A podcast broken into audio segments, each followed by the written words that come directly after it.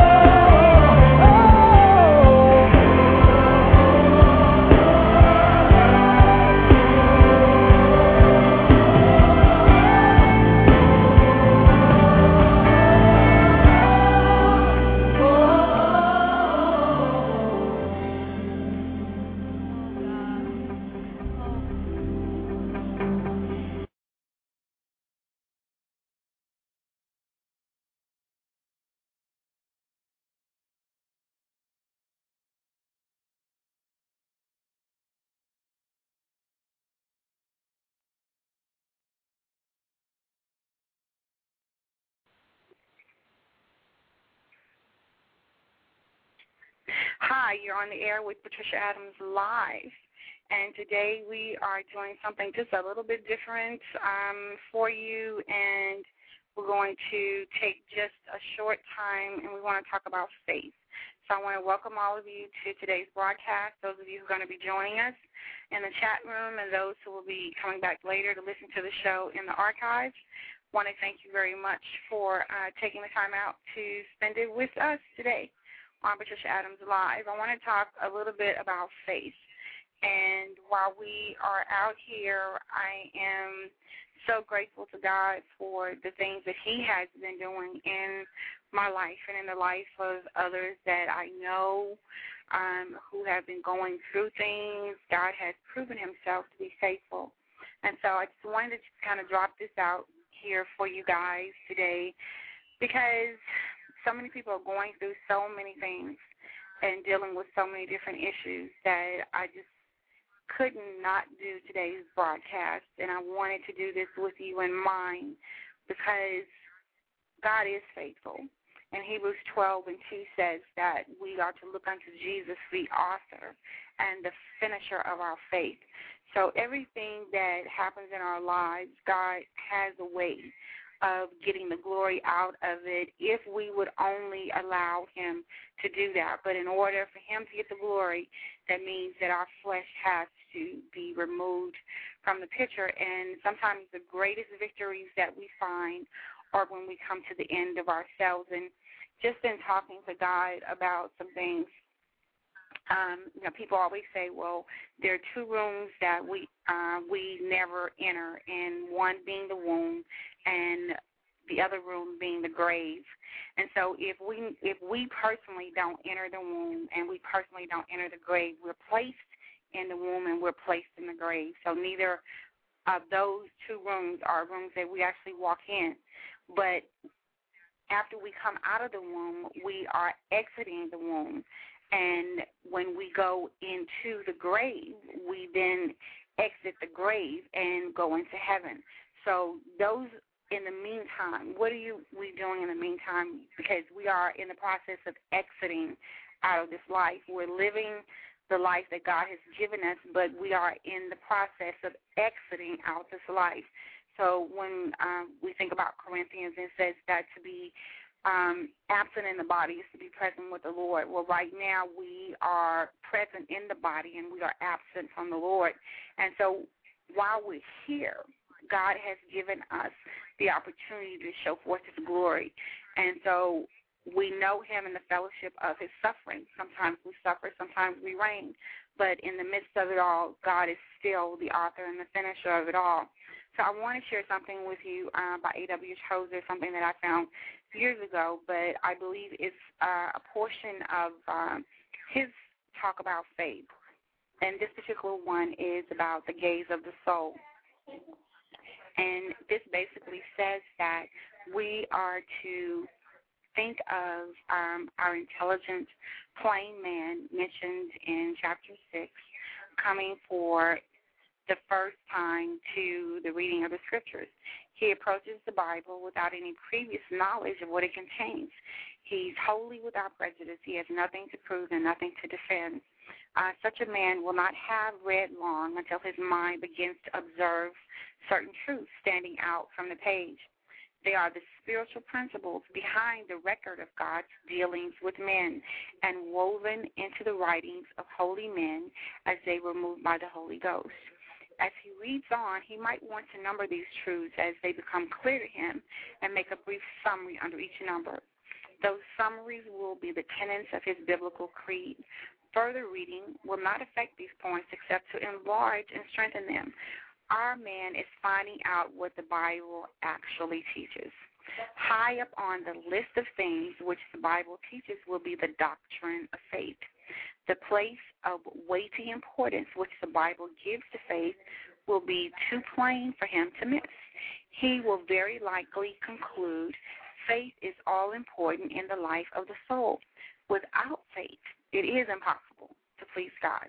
Faith will get me anything, take me anywhere in the kingdom of God, but without faith, there can be no approach to God, no forgiveness, no deliverance, no salvation, no communion, no spiritual life at all.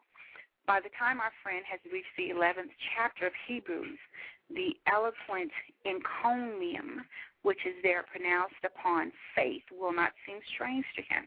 He will have read Paul's powerful defense of faith in his Roman and Galatian epistles. Later, if he goes on to study church history, he will understand the amazing power in the teachings of the reformers as they showed the central place of faith in the Christian religion.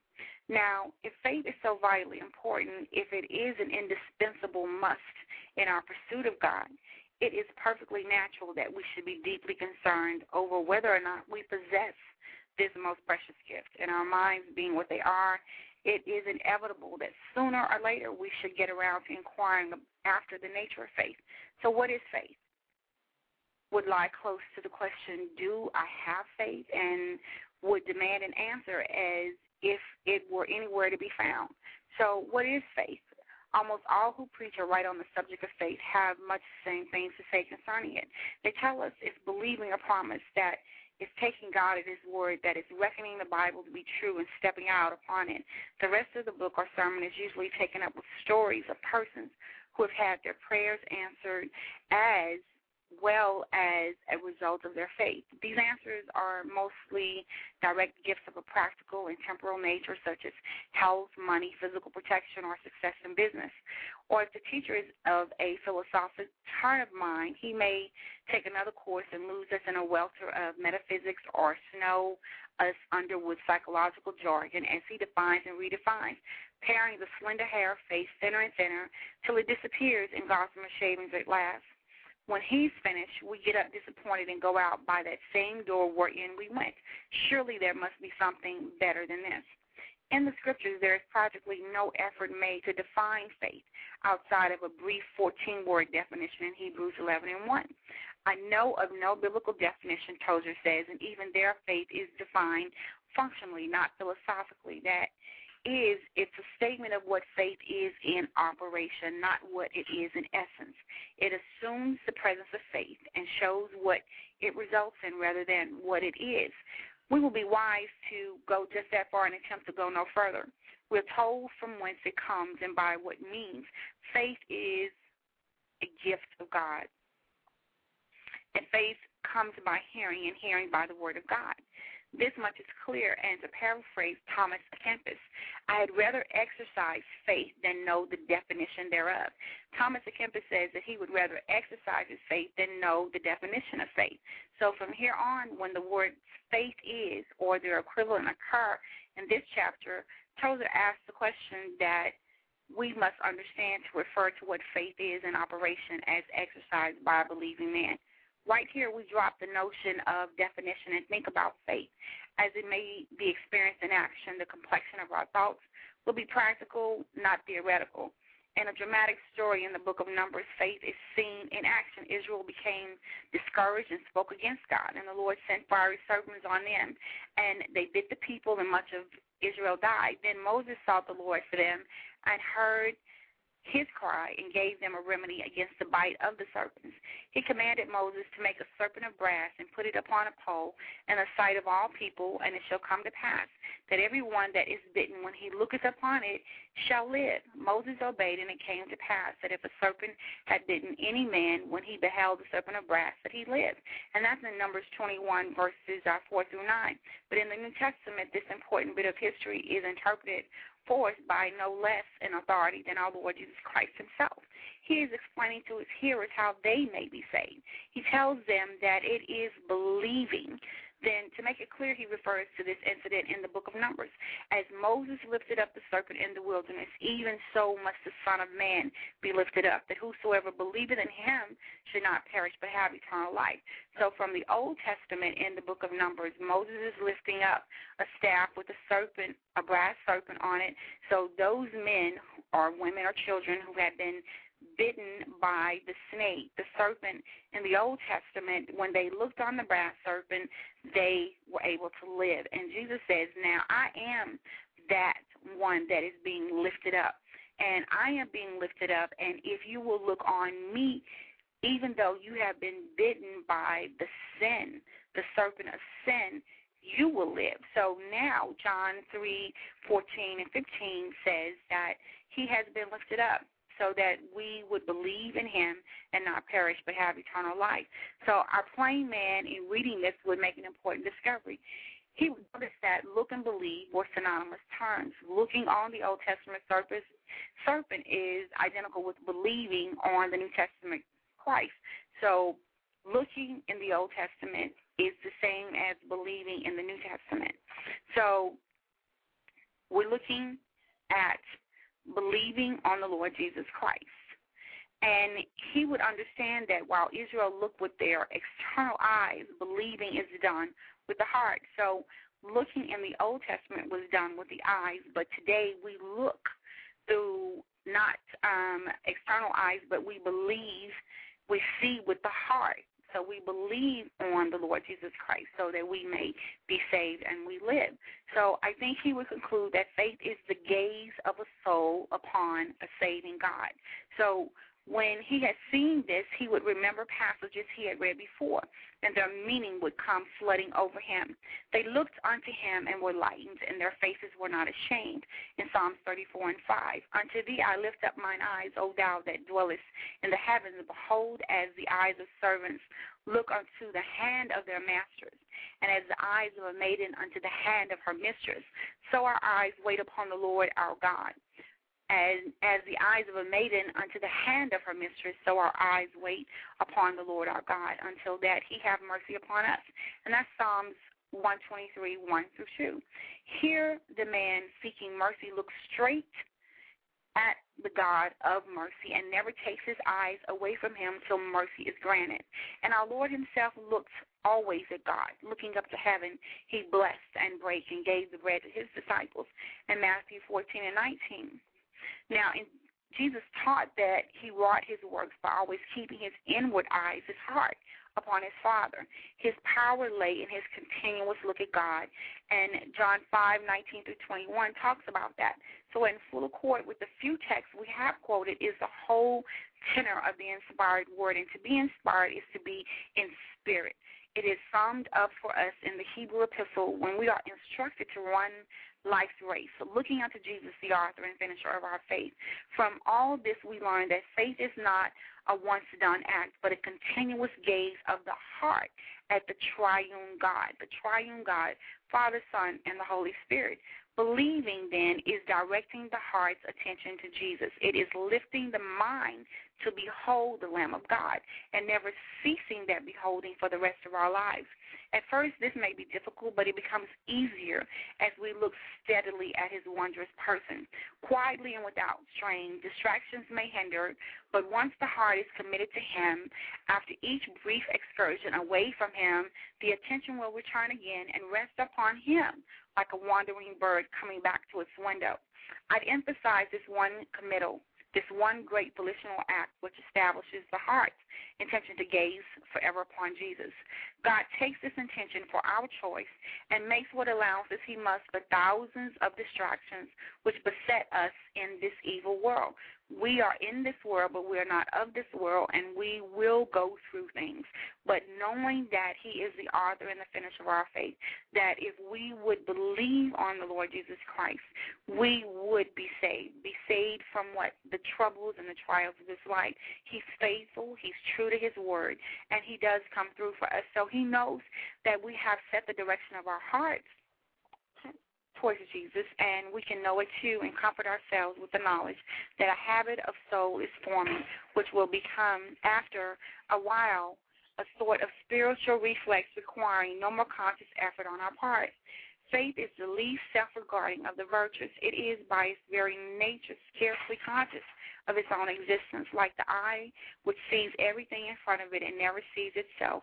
Faith is occupied with the objects upon which it rests and pays no attention to itself at all. Now, faith is occupied with the object upon which it rests and pays no attention to itself at all. So while we are looking at God, we do not see ourselves blessed riddance. The man who has struggled to purify himself and has nothing but repeated failures will experience real relief when he starts tinkering with his soul and looks away to the perfect one. While he looks at Christ, the very things he so long has been trying to do will be getting done within him. It will be God working in him to will and to do. Faith is not in itself a meritorious act. The merit is in the one toward whom it is directed. Faith is a redirecting of our sight, a getting out of the focus of our own vision and getting God into focus. Because sin has twisted our vision inward and made it self regarding. Unbelief has put itself where God should be and it is perilously close to the sin of Lucifer, who said, I will set my throne above the throne of God. Faith looks out instead of in, and the whole life falls into line. I'm going to repeat that. Faith looks out instead of in, and the whole life falls into line. All this may seem too simple, but we have no apology to make.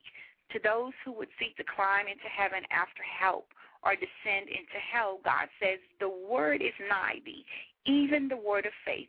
The word induces up to lift up our eyes unto the Lord, and the blessed work of faith begins. When we lift our inward eyes to gaze upon God, we are sure to meet friendly eyes gazing back at us. For it is written that the eyes of the Lord run to and fro throughout all the earth. The sweet language of experience is, Thou, God, seest me. The sweet language of experience is knowing that God sees you. When the eyes of the soul look out to meet the eyes of God, you look at each other and God is looking in, and heaven has begun right here on this earth. So it is the gaze of the soul looking onto the object of his faith, which is God. So when all my endeavor is turned toward thee, because all thy endeavor is turned toward me. So while you're looking at him, he's looking at you because his eyes are running to and fro throughout all the earth looking for someone to show himself strong on their behalf. So when I look unto thee alone with all my attention, nor ever turn aside the eyes of my mind, because thou dost enfold me with thy constant regard. When I direct my love toward thee alone, because thou who art loves self has turned thee toward me alone. And what, Lord, is my life, save that embrace wherein thy delightsome sweetness doth so lovingly enfold me? Tozer said. So I so wrote to Nicholas of Cusa 400 years ago. I should say more about this old man of God. He is not much known today anywhere among Christian believers. And among current fundamentalists, he is not known at all. I feel that we could gain much from a little acquaintance with men of his spiritual flavor and the school of Christian thought which they represent. Christian literature to be accepted and approved by the evangelical leaders of our times must follow very closely the same train of thought, a kind of party line from which it is scarcely safe to depart. A half century of this in America has made us smug and content, he said, so we imitate each other with slavish devotion, and our most strenuous efforts are put forth to try to say the same thing that everyone around us is saying, and yet to find an excuse for saying it, some little safe variation on the approved theme, or if no more, at least a new illustration.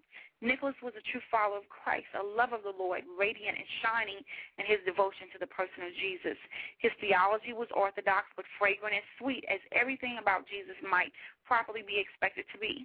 His conception of eternal life, for instance, is beautiful in itself, and if I mistake not, is nearer in spirit to John 17 and 3 than that which is current among us today. So life eternal, says Nicholas, is not other than the blessed regard wherewith thou never ceasest to behold me, yea, even the secret places of my soul. With thee to behold is to give life Tis unceasingly to impart sweetest love of thee. Tis to inflame me to love of thee by love's imparting, and to feed me by inflaming, and by feeding to kindle my yearning, and by kindling to make me drink of the dew of gladness, and by drinking to infuse me in a fountain of life, and by infusing to make it increase and endure. Simply put, he is saying the more you look at God while He is looking at you, your desire to look at Him increases. Your thirst for him increases. And the more you drink of him, the thirstier you become. The more inflamed you become with his passion and his desire, the more it increases. So the more you drink of him, the more you want of him, the more you see of him, the more you want to see him, and the more you want him to see you. So it is an ever increasing faith. So we go from faith to faith and glory to glory. So if faith is the gaze of the heart at God, and if this gaze is but the raising of the inward eyes, your heart, to meet the all seeing eyes of God, then it follows that it is one of the easiest things possible to do. It would be like God to make the most vital thing easy and place it within the range of possibility for the weakest and poorest of us all. So today, as we have two minutes remaining in the broadcast, I want to say to you, look unto the author and the finisher of your faith. Whatever it is that you're going through, whatever it is that you're facing, whatever it is that you are enjoying, remember that Jesus is looking at you. He is looking at you and waiting to show himself strong on your behalf. He's able, He's willing and He's ready to come through for you. So I pray that whatever you're facing, whatever you're dealing with today, those of you who are listening to the broadcast, those of you who will be tuning in later, those of you who will um, later on make some comments or whatever on the on the posting, I want you to know that God loves you. We love you, and we're so glad that you were able to join us today. So, above all else, just know this is that there is nothing too hard for God. And everything that you are dealing with, put your eyes on the object of your faith. And the object of your faith is God. And you take your heart, you believe it in your heart. If you can believe it, you can receive it. So ask Him what is it that you need today? Ask Him for what you need today. Ask Him for divine favor. Ask Him for divine provision. Ask Him for divine health, for divine provision, divine protection, divine shelter. Whatever it is that you need, ask Him believing, not with the external eyes, but with the internal eyes that say that I am looking to the author and the finisher of my faith. So faithful is He who has begun the work in you, who is able to complete it until his return. God bless you. Love you. Thank you for joining us again on Patricia Adams Live. Until next time, remember, go by www.oneheartseries.com and pick up your copy of Intimacy with God. And Set Free to Praise Him is available on that site as well. So we look forward to seeing you again. And we're going to close out right now with Secret Place.